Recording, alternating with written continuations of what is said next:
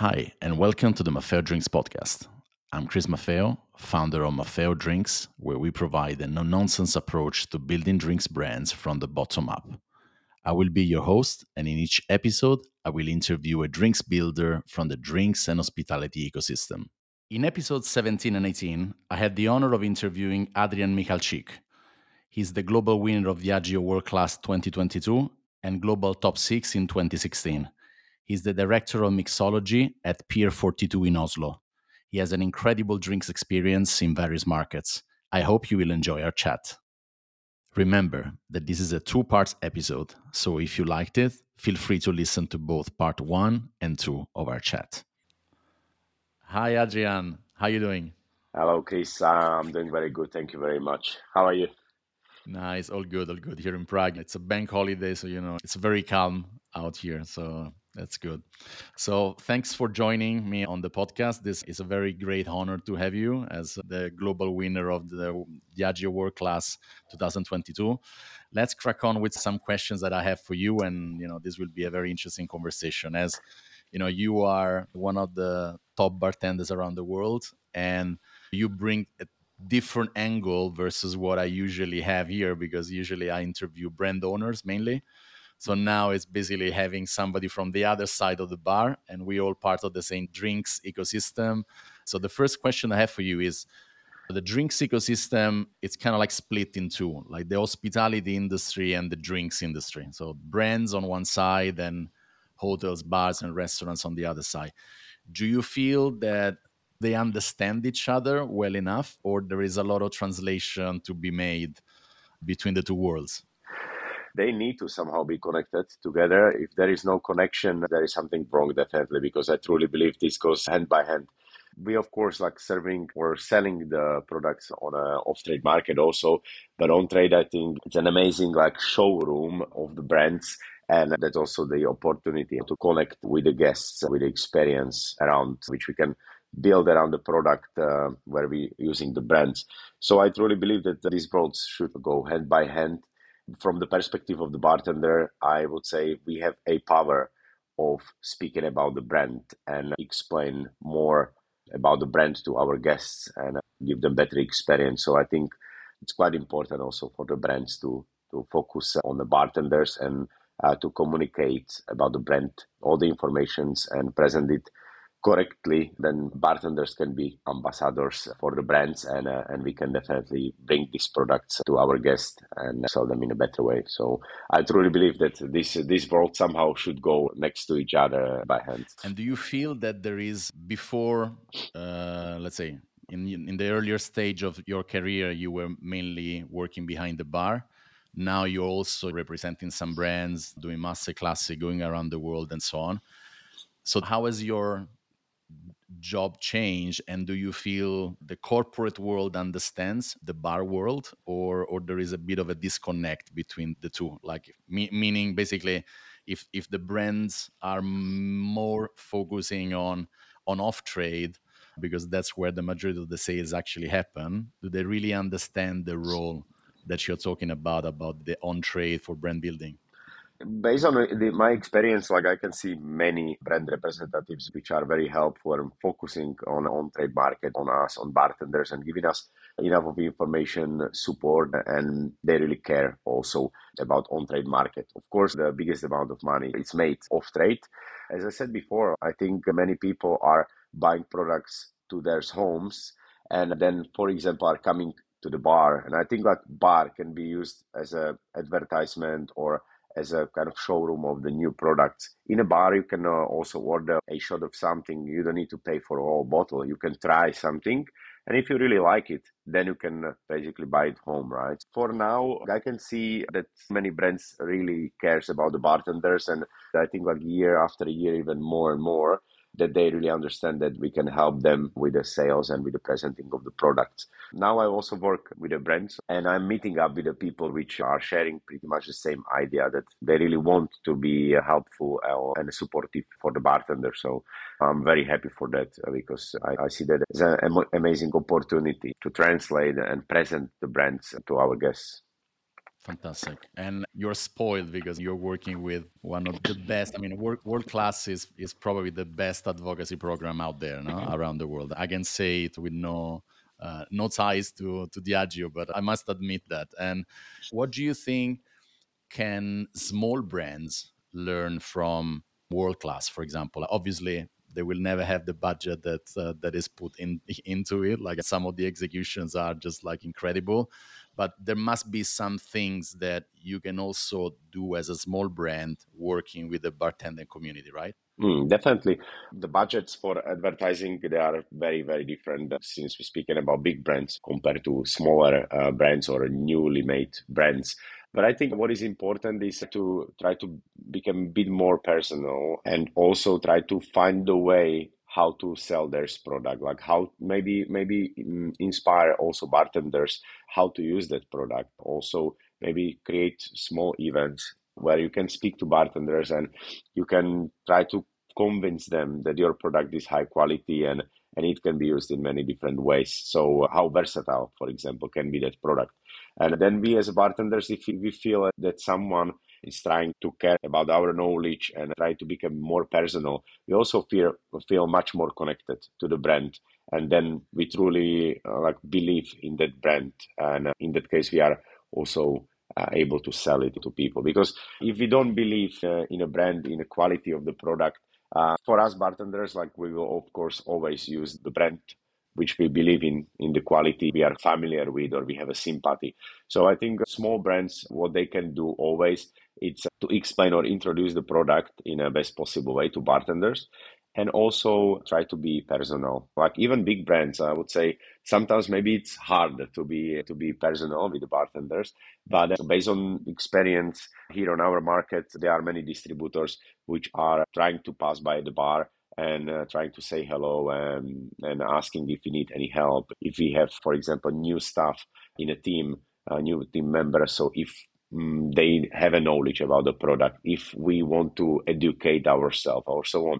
And this is like personal touch for me and i can see that someone really cares about that. If it is big brand or small brand i think becoming personal and close to bartenders give them enough of knowledge and maybe inspire them or show them the ways how the product can be used. I think this is super important. So if there is like small brand which is uh, just starting i would say like a kind of good advice can be to create a way or uh, give the knowledge to bartenders how to use the product and definitely try to become more than a business partners maybe even a friends and then we of course feel more much more connected and we believe in that product much more and in that case we are able to forward it or sell it to to our guests Wow, that's a gold nugget. Like the, I, I think a lot of the the listeners will will appreciate your advice on that one.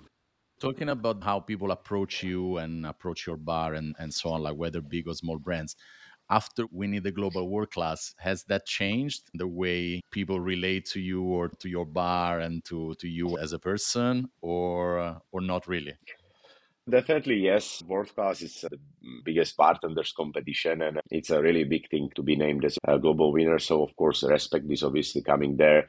I'm very happy that the attention came to to our market, to our bar scene here. Uh, because it really grew from zero to hero like in the last years and it really deserved to be seen. So we have like in the nordic countries we have amazing restaurants. That's a trend which we can see like in the food industry that the nordic restaurants are basically uh, setting up the trends somehow and also the minimalisms. It's not just like in a restaurants or in a kitchen role but also for example the architecture and so on. And i think like everything is kind of influenced by this by or like we at the bars we are influenced by for example art and a cuisine right?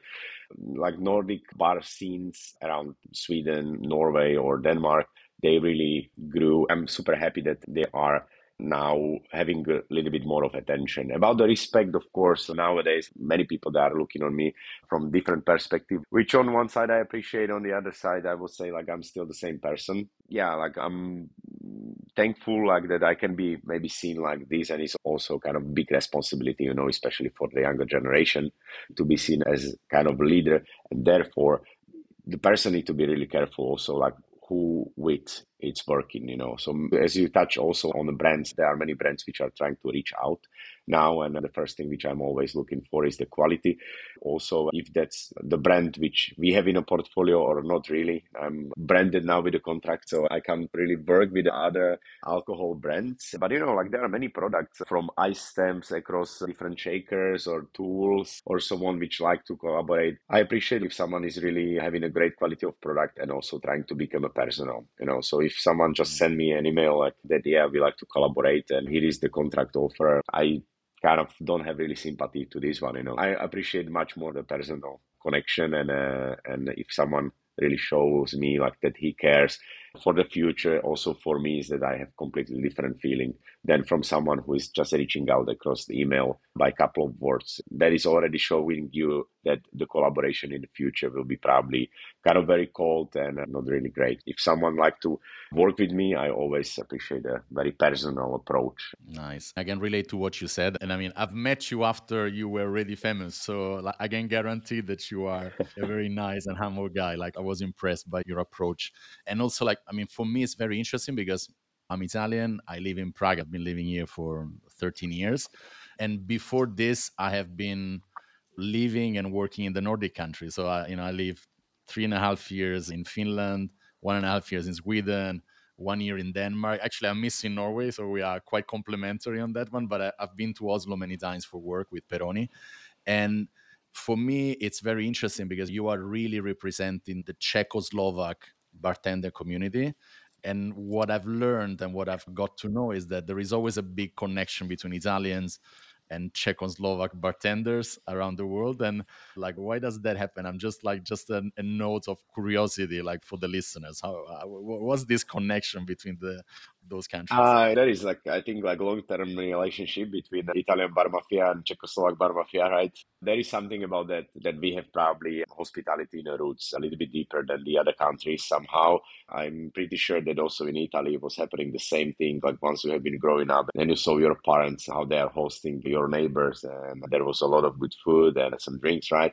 I saw the same at home, and uh, we have this kind of in a culture. So it's very natural for us to execute the hospitality on this level. It's something what you can uh, see also nowadays in many countries. Like if you have a look on a makeup bartending, which still probably will be London or uh, Singapore nowadays, or cities as Sydney, for example, Oslo. In many great bars or in most of the great bars there, you can see some Italians and uh, also many Czechoslovaks. So um, yeah, there is something about this one, and I kind of feel privileged, you know, to to be part of one bar mafia and have a good relationship with the other one because I think in both directions or both nationalities there is something very inspiring. But together we are stronger, so we are inspiring each other and making the other part of mafia stronger. So yeah, nice. it's good relationship uh, for sure. that's cool. That's cool. You mentioned how the bar scene in the Nordics has changed and developed, and I can relate to that. I mean, I was living in the Nordics mm, 13 years ago, and I remember the bar scene was a disaster. Yeah. I mean, like to have good cocktails, I mean, there were only like the big establishments. Of course, they are still very expensive, but they were also very expensive back then. But the quality was really low. So, mm. like the the price tag on the quality ratio has improved. And also here in Prague, I've seen like huge developments and travel and I work with Prague and Bratislava and Brno and so on. So what's your take? Like, has there been kind of like a a back diaspora, so of like Czech and Slovak bartenders coming back from abroad that brought some trends, or how did it develop in the last few years? Mm, I think we now swap the sides because I'm Czechoslovak and I live in the Nordics, right? I'm of course missing Czechoslovakia, and I'm always very happy to come back. The bar scenes there, like Prague or Bratislava, are still like on a on a world level. Like the Prague uh, scene or like the scene in Czech Republic has been already growing like 20 years ago somehow that has been seen. And uh, compared to nordic countries as you said like in oslo like the scene is super young. But there was not really trendy trend of cocktails here before. I think it was not really also demand but also like there has been no people which probably show to guests like uh, that uh, they can drink also in this way. So first cocktail bar like on the world level i think like here in oslo opened in 2015 the guys from Himkok and they really brought like very different concept with the micro brewery and micro distillery and they really push for uh, local things and tried uh, or basically created the cocktails on a high level and slowly showed this to the guests and to people and that demand basically has been growing. This is our responsibility as bartenders to teach people what they will be drinking because if we don't bring like something new on the table as bartenders new cocktails new products for example like people they will be probably still drinking a beer and shot of aquavit on the side right? So this is our responsibility and if we show them the way if we show them like new trends new cocktails new products they will get used to that and of course they are expecting more and more. So that's the same as we spoke with the brands. I think the on-trade market, of course, is not making that big amount of sales in general. But as I said, like this is amazing showroom for people which can come and they can try that product in a cocktail or by itself for a small price. And then if they like it, like I truly believe that they can buy the bottle home. If bartender will also speak about that, okay, like this product is high quality because it's distilled two times and then it's aged in this way, or the ingredients which is made from, they are like high quality and you can also feel it in a final product. If this guest is convinced and is like, he believes in that what we are saying, so then they are also becoming external ambassadors for the brand. So they will share this knowledge also with the friends. And I think it has a power of spreading if you have correct product and correct informations about that around that. So uh, the people they can basically be promoting this product by themselves. So I think like yeah, it's very important for the brands to try to be yeah. personal with the bartenders and give them the knowledge and the motivation to to work with these products. You mentioned like a couple of times, uh, and it's very interesting what you said about the split on trade, off trade, and the importance of on trade being recognized. And what I notice is that there are a couple of things. Like, first of all, like I think there's been a a lot of new people entering the industry, and that's why I was asking you that question about the drinks industry and the hospitality industry. Because for me, I feel when I work with brands, I call them like, "Are you an on-trade guy or or an off-trade guy or girl?" Huh? Because there's a lot of people that came from the off trade industry. So, like dairy products, cosmetics, they were not used to drink with, let's say, not to drink, but to, to, to work with drinks brands. And then some people came really bottom up from being salespeople or loving the on trade and so on. And so those people get it, but then the off trade people, like they need to be educated around it no even sometimes even like how to behave in bars and restaurants no and what's counterintuitive for me, and it's very interesting, is that in countries like, for example, the Nordics, in which the off trade accounts for 80, I mean, sometimes even 90%, depending on the category yeah. of the sales, there are so few places in the on trade that the on trade becomes really the make it or break it element. Mm-hmm. Because basically, you go into 10 or 20 bars in Oslo that really make the difference. While, for example, if you're in London, I mean, there are hundreds of bars and restaurants to influence that can make the difference. So the funny thing is that it's counterintuitive. The smaller the on trade share, the more important on trade is because there are fewer places and you are more likely as a consumer to end up there and get the famous liquid on lips. Mm, absolutely. Uh, With this one, I will add some information also here for people who are listening that we have very different conditions, for example, compared to London or uh, like Czechoslovakia in general. Here, the brands, they cannot really promote the alcohol on a social media, for example. They can do the events, but they can't place the ad- advertisement to television, for example. Yeah, I think here in Norway, for example, we as a bartenders we have privilege to maybe use like uh, some extra budgets from the brands which are using us as bartenders for the promotion, and maybe that's also the reason why this extra care about the bartenders or care of bartenders from the brand representatives is here because that's kind of only the way how they can shout out and spread the name to the world across the bartenders. It's kind of good for us and plus compared to other markets. But yeah, everyone needs to work with what they have, right? So in some of the markets, like unfortunately, we don't have these opportunities. But yeah, that's how we have it, and uh, I'm super happy for that. Yeah. now, that's a great point what you're raising yeah. because actually, uh, I'm very thankful that I started working actually in the Nordics because that's what I trained on. Mm. So basically, for me, advertising has never been an option. Yeah. So for me, I'm, I'm very against advertising because it's always like for me, make the investments in the trade and in events and in things that people can really relate to uh, in a very bottom up approach rather than top down. And sooner or later, regulation will always be tougher and tougher. So sooner or later, the on trade will, will always be more important than that on media spend because that's ultimately where you gain the experience, right? Mm-hmm. Moving on I'm a big advocate of this uh, drinks ecosystem kind of thinking. Mm-hmm. we are bringing different perspective. You mentioned like distributors, importers. There's many players in this world. It's not only brand and bartender. There's a lot of steps in between. How do they they approach you? Do you feel that they have done their homework before entering your bar? Have they studied what you do, your back bar, your list, or so on, or or do they play that kind of broken record narrative all the time without you know like with you versus the the next door the bar next door kind of thing? Mm, like that's very individual i would say. It's the same as someone asking you for a job and some people they do homework some people they don't even know like where uh, or which bar they are entering. They just want the job. So with the brands is also the same. Like there are uh, sometimes coming people which knows about the bar they have information they know what we are doing that we are for example focused for the cocktails and they are straight coming like okay cool like i have a product which you might use in the cocktails.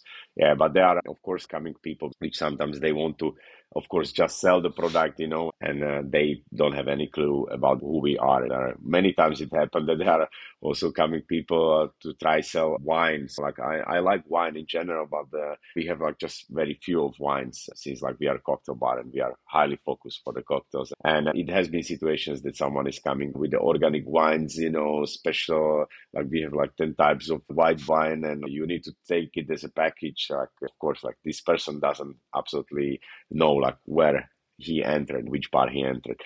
Most of the time with the spirit brands, that people they really know, like, okay, you are guys for cocktails. I have something cool for you.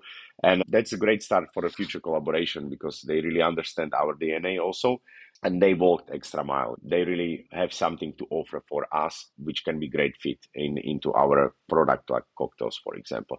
So I like to work with these people. They do homework about the bar and they try to find some informations about you, and uh, then also communication is much easier. Also, much easier, I think, for them to sell it because they already know. Okay, if I have good gin and pardon, this is good cocktail bar so i have like a couple of different ways how they can use it in which kind of cocktails and they are also helping us to decide of course. Then for collaboration we always here uh, for quality. We trying to find like high quality of the product and basically we giving chance even to small producers to local producers for example. If the quality of the product is great and also there is this good communication between us. The relationship is becoming more like personal so then it's higher chance that we really believe in the product and we want to use it on the menu. Building on this, Lavius, this is a very interesting point. Like you are very well connected. You are probably one of the most well connected bartenders around the world. And you know, if a brand is worth it, you probably have heard about it, right? From friends on social media, within your network or your ties and so on, to the Italian and Czechoslovak uh, connection. How does it work when if I go and I represent a brand that you have never heard of. Like I just enter your bar and I try to sell you something and you think, what the hell is this guy doing? I've never heard about this brand. What's your reaction? It always depends. Like uh, we trying to give chance to all the brands and we're looking at first for the quality. If the person is just like coming and just shooting something on us. There is uh, not so much information around, or they don't know even who we are. So then it's like probably a lower chance that we will work together. But always, mm, we, as I said, like we try to find high quality, and if person is nice and has a good product, then uh, he's trying to create strong relationships straight from the beginning. So then it's like a much higher chance, yeah, that we will use this product. Mm later on. Always, of course, as I said, like we also work as a team we definitely take samples always and we uh, give this brand or this liquid to more people from the team and we try to find a common conclusion if the product is good quality and we want to work with that as a team I'm talking about this. Who who makes the call? Because this is something that listeners are interested about, especially from you. You know, is it the bar owner? Is it the bar manager? There's a lot of confusion yep. in all the steps in the system. No, the bar owner, the bar manager. Is it like the younger guys and girls in the team that are coming with a bottle that they've tried somewhere? How does it work with the decision making? Process? Um, it has like a couple of different angles we bartenders we know each other so if someone recommends like a cool product which he discovered somewhere on a bar show or maybe any kind of exhibition or someone just walked into his bar if i hear about something i'm trying to also maybe get it on my market and work with it or get it into my bar Many times there are like just people which are bringing in new products. But as I said, we work as a team and we're trying to create a collection of the mm, brands which we want to use or possibly might use on the menu. And then the decision is from all team members. If we really see potential in the product, we stand behind that idea to get it. And then, of course, it's like up to bar manager to list it and sign the contract with the distributor. But yeah, we try to work as a team always. That's very important. You know, we all of us we are human beings, and I think that the decision should be made by a whole team. Like bartending is not individual sport; it's a team sport, right? And like there is also higher chance that we will be selling that product actively if all of us we want to have that product. If there is like just bar manager who will decide like you will have this product now and if the bartenders they are not connected to the brand and they don't believe in the quality then the the bottle is just standing on the shelf right? So i think it should be kind of a decision of whole team that okay this is something what we really want to work with and it's cool product and we believe in that. Remember that this is a two parts episode so if you liked it feel free to listen to both part one and two of our chat. That's all for today so thank you for joining me on the Maffeo Drinks podcast. I hope you have gained valuable insights in these episodes. If you have enjoyed the content, please review it and share it with friends and colleagues. I would really appreciate it.